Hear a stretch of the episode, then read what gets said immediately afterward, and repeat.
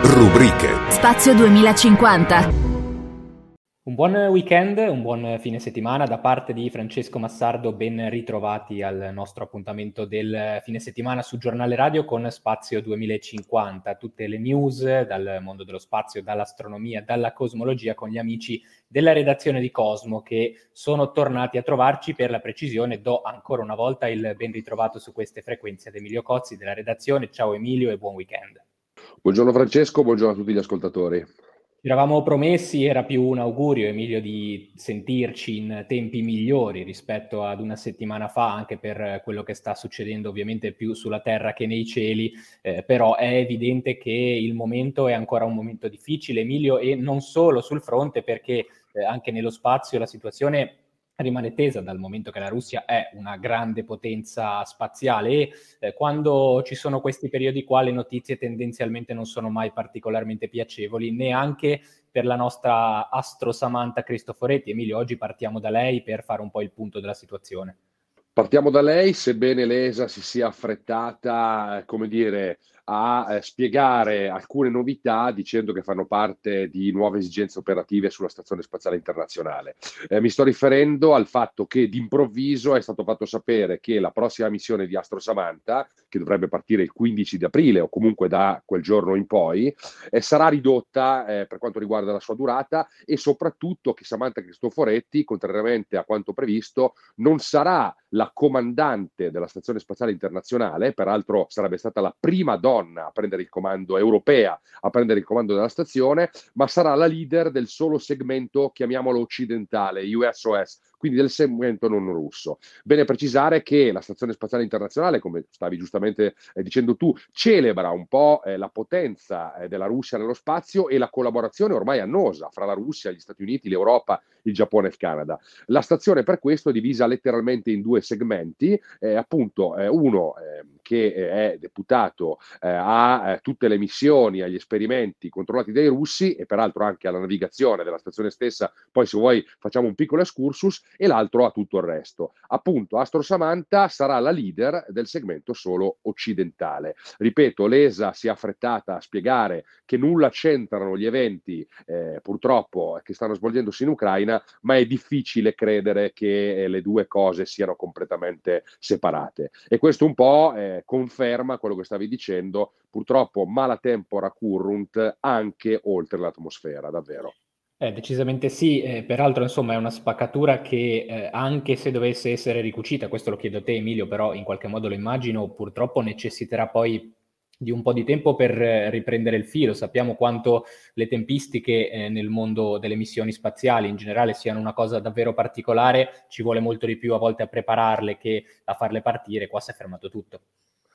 Qui si è fermato quasi tutto, via, diciamo, diciamo questo. Per esempio, non si è fermata Artemis, il programma destinato alla Luna eh, è in ritardo, ma non per motivi che nulla c'entrano, nulla che fa, hanno a che fare con il conflitto in Ucraina. È stato anzi ufficializzato dalla NASA che Artemis 1, una missione senza equipaggio, partirà verso la Luna eh, questo maggio, per cui insomma eh, non si è fermato tutto lo spazio, però buona parte è stata rallentata o rinviata a data indeterminata a causa del conflitto. Eh, banalmente, faccio altri casi, dovevano partire 36 satelliti della costellazione OneWeb, satelliti per internet satellitare, inizio marzo, e sono rimasti sulla, sulla rampa di lancio in Kazakistan perché doveva essere un razzo russo, un Soyuz, a portarli in orbita. Sono a rischio anche due nuovi satelliti della costellazione europea Galileo, Galileo è una sorta di GPS europeo, che dovrebbero partire il 4 aprile, anche loro su una Soyuz, e a oggi non sappiamo eh, quando e se partiranno.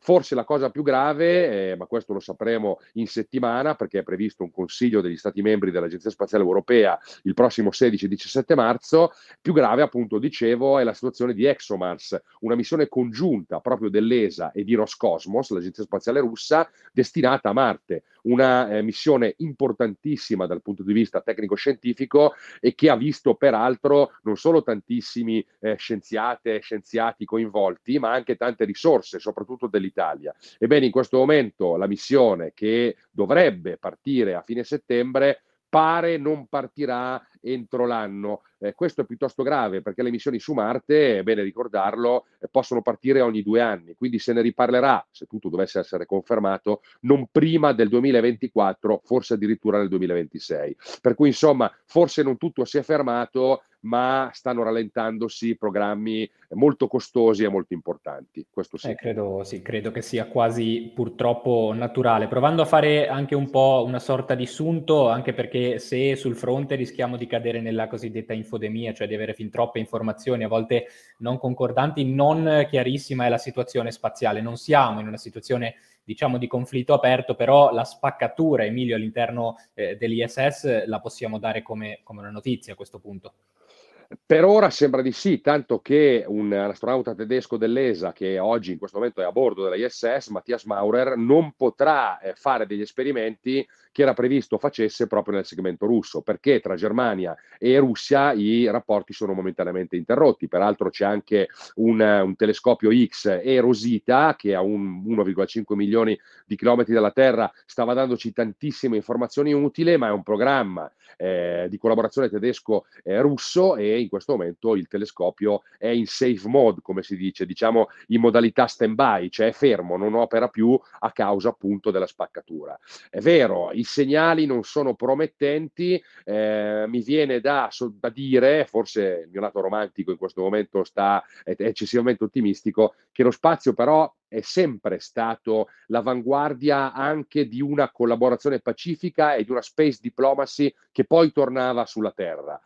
Ci uniamo al tuo augurio e proviamo a chiudere, Emilio, anche con eh, un po' di evasione, se vogliamo, perché la fantasia la fai correre su AstroWired, che è il podcast che tu curi per Wired Italia, che si occupa del rapporto tra spazio e fantascienza. Da giovedì c'è il nuovo episodio, di cosa ci parli?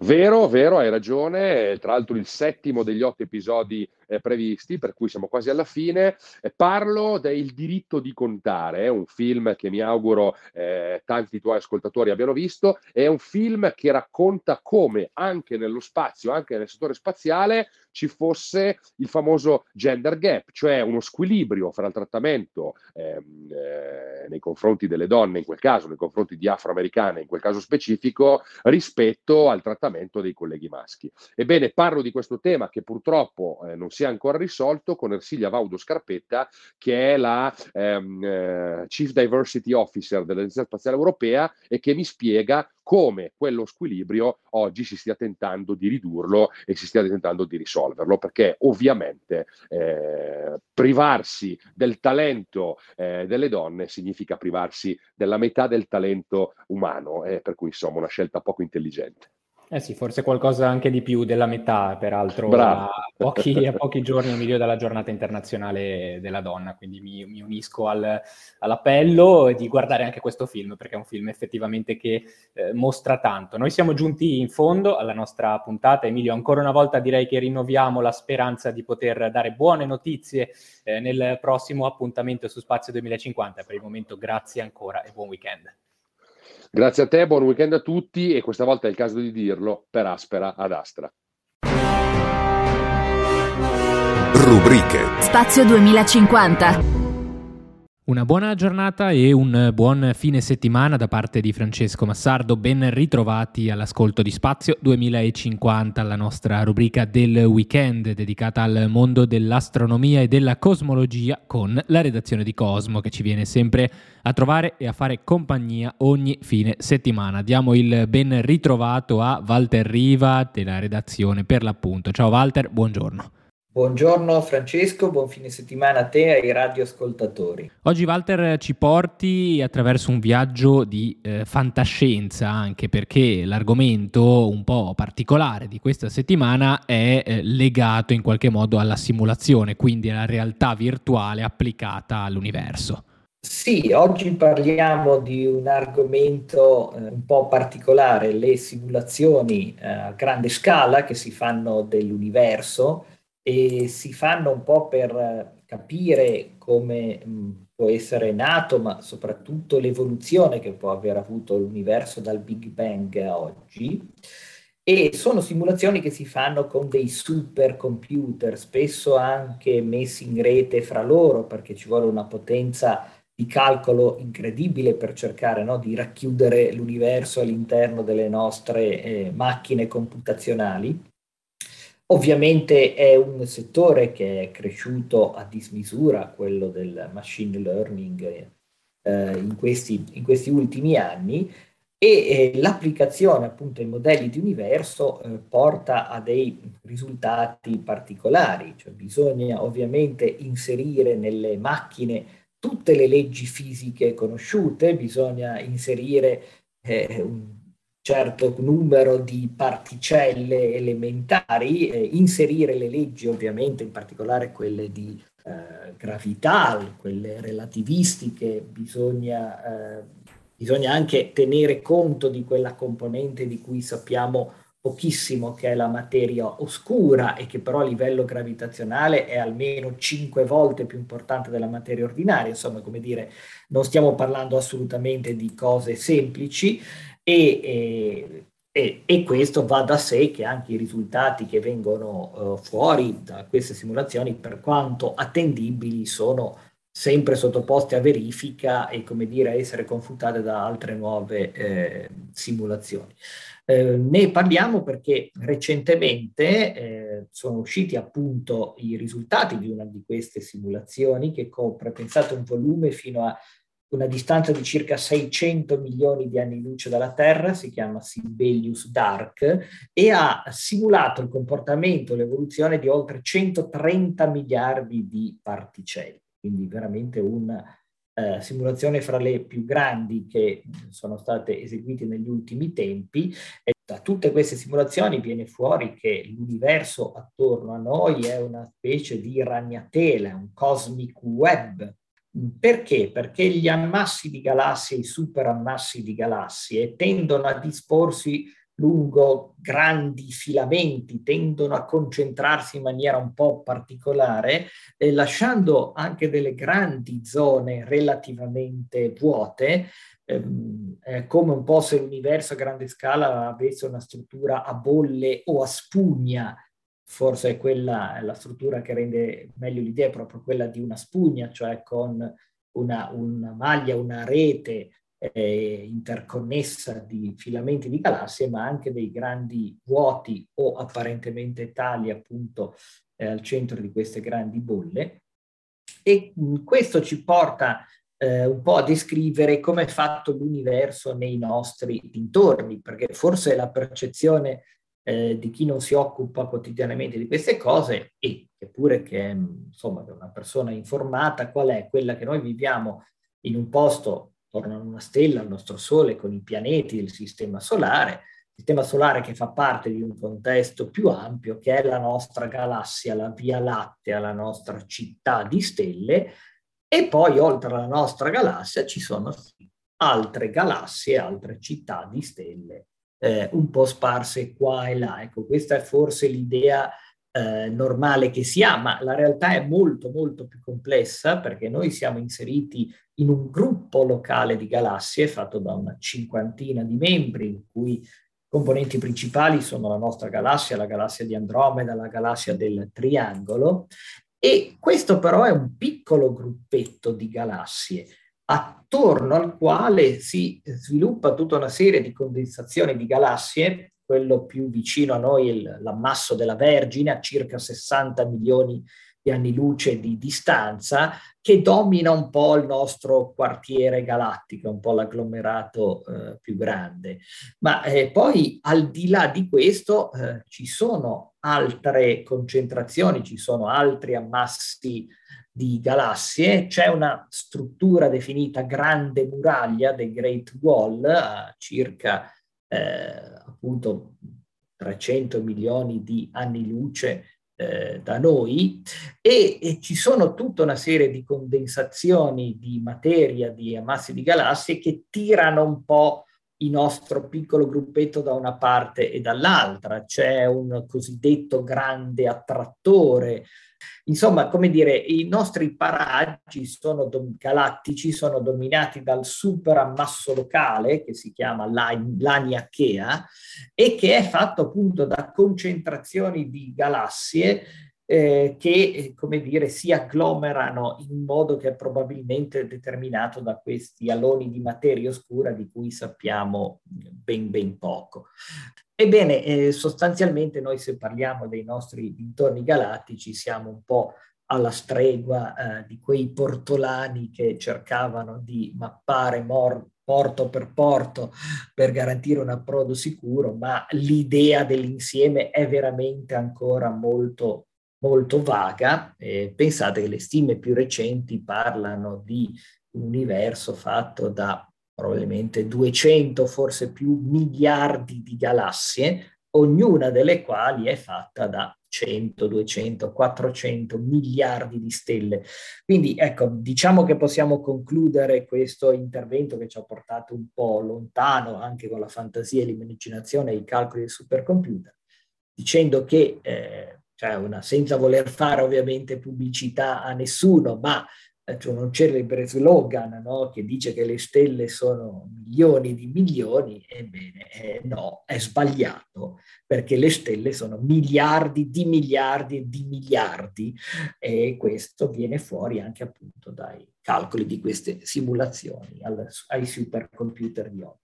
E insomma ci hai riportato soltanto alla fine sulla Terra, Walter, dopo un viaggio davvero ai confini dell'universo, ma anche all'interno della nostra immaginazione, sempre potente, soprattutto quando accompagnata eh, dalla tecnologia. Siamo in fondo anche a questa puntata, Walter, quindi non mi resta che ringraziarti per il tuo prezioso racconto, augurarti un buon fine settimana. Noi ci sentiamo presto, se vorrai, sempre all'interno di Spazio 2050.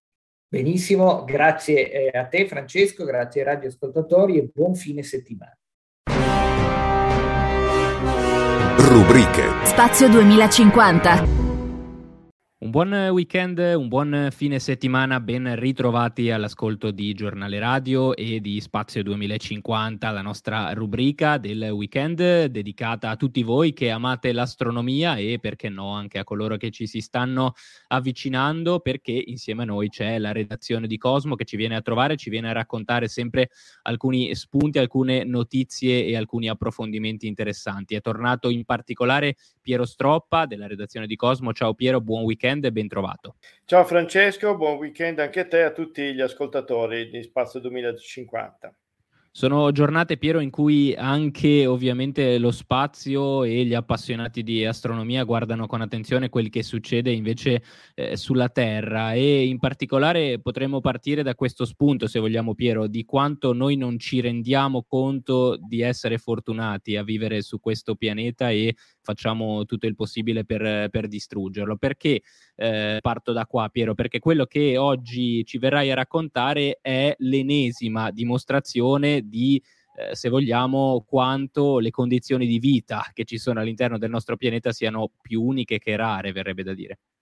Sì, infatti, e, e, e, curiosamente si parte da una notizia che sembra andare nella direzione opposta, e cioè mh, che rende invece comune una situazione eh, terrestre. E la notizia eh, che sembra opposta è quella che eh, l'acqua liquida è presente nel sistema solare in modo più diffuso di quanto sembri.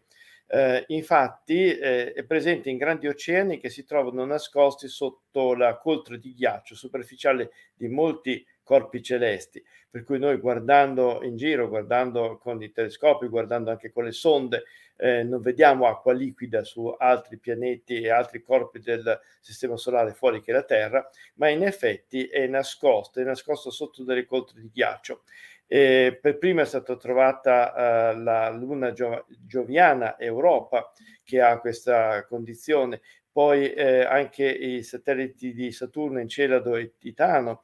Eh, sono stati trovati oceani interni anche su Cerere, che è il più grande de- degli asteroidi, un pianeta nano, così come Plutone, ex pianeta e oggi pianeta nano pure lui. Eh, ultima notizia, eh, la piccola luna Mimas di Saturno, eh, in seguito all'esame dei dati raccolti dalla sonda Cassini della NASA. Quindi anche una, una, piccola luna, non una grande luna come quelle che ho citato fino adesso, un, car- un grande corpo come possono essere Cerere e Plutone, ecco che anche qui si eh, dimostra lo stesso meccanismo. Eh, perché interessa il fatto che ci sia questa situazione? Eh, beh, perché eh, innanzitutto appunto si scopre che l'acqua è, è presente in, in, molti posti, anche se nascosta. Tra l'altro una cosa del genere c'è anche sulla Terra e non dimentichiamo che sotto la, la crosta del, dell'Antartide sono nascosti dei grandissimi laghi sotterranei ancora inesplorati. Eh, e eh, qual è il motivo di interesse oltre al fatto di questa diffusione dell'acqua? È che questi ambienti potrebbero ospitare degli esseri viventi che sarebbero sostenuti in questo caso non dall'energia solare, ma da quella geotermica, cioè da energia che viene dal, dal, sottosuolo, quindi in un ambiente completamente buio, ma sostenuti da un'energia che viene dal, dall'interno di questi pianeti. D'altra parte anche i, i laghi sotterranei terrestri sono completamente eh, separati dalla, dalla, vita che c'è eh, sopra la superficie terrestre e quindi eh, si aspetta di esplorare questi per capire se effettivamente ci sono delle forme di vita e se quindi possiamo aspettarci che ci siano delle eh, forme di vita anche in questi pianeti più lontani. Sì, Piero, ti interrompo, ti interrompo, solo per un secondo per provare a trarre anche qualche, qualche, prima conclusione, perché come dicevi siamo partiti da lontano, nel senso anche letterale, per raccontare comunque quella che è una notizia, ossia la scoperta, eh, l'ennesima, mi avrebbe da dire, scoperta scientifica. Ci auguriamo che eh, la ricerca prosegua a prescindere da quel che accade. Eh, purtroppo verrebbe da dire sulla Terra, ma eh, il, il riflesso di questa scoperta è che viviamo in una forma di equilibrio, possiamo dire. A volte noi cerchiamo eh, la vita senza renderci conto che eh, la vita può essere anche molto diversa dalla vita sulla Terra come la percepiamo. Un po' il senso potrebbe essere questo. Sì, in effetti eh, ehm, queste eventuali forme di vita sono protette no? eh, dall'ambiente esterno, freddissimo per esempio, eh, grazie a queste enormi coltre ghiacciate, ma sono eh, contemporaneamente anche nascoste. Quindi non solo noi non abbiamo facilmente la possibilità di scoprirle, di, di, di avere insomma dei contatti con queste forme di vita, ma anche loro non hanno eh, contatti con l'esterno no? e quindi non, non, non, si interessano assolutamente in, in, eventualità che ci siano, che siano anche volute di che cosa ci può essere da fuori, un ambiente che per loro è completamente estraneo. E questa potrebbe essere una soluzione anche del famoso paradosso di Fermi.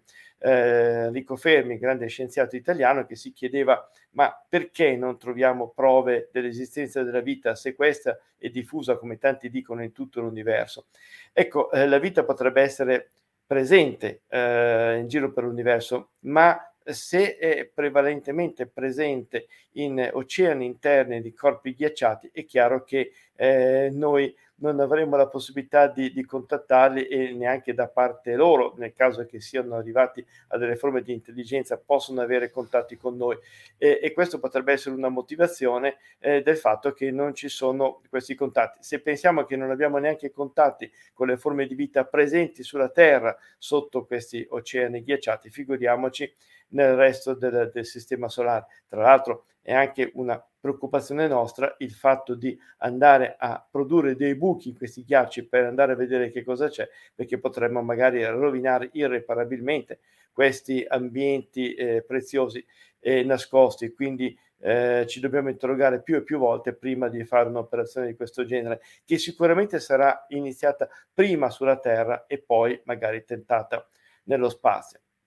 Eh sì, ecco la ricerca, la ricerca continua, mi verrebbe da dire Piero, eh, di, di, forme di vita, anche se eh, talvolta bisogna scavare parecchio a fondo per andarla a trovare. Questo potrebbe essere un po' la, la morale di, di, questa storia. Beh, eh, siamo comunque sempre in attesa di trovarla, questa, questa, forma di vita anche magari un po' più, come dire, accessibile, accessibile a noi. E chissà che eh, non sarai proprio tu a raccontarcelo, non sarete voi della redazione di Cosmo anche nel corso eh, delle prossime puntate. Piero, ti ringrazio per essere stati, stato con noi. Il tempo corre inesorabile e devo fermarti qui, ma ci sentiamo ovviamente presto, sempre qui all'interno di Spazio 2050. Per il momento grazie ancora e buon fine settimana. Grazie anche a te e un buon fine settimana a tutti.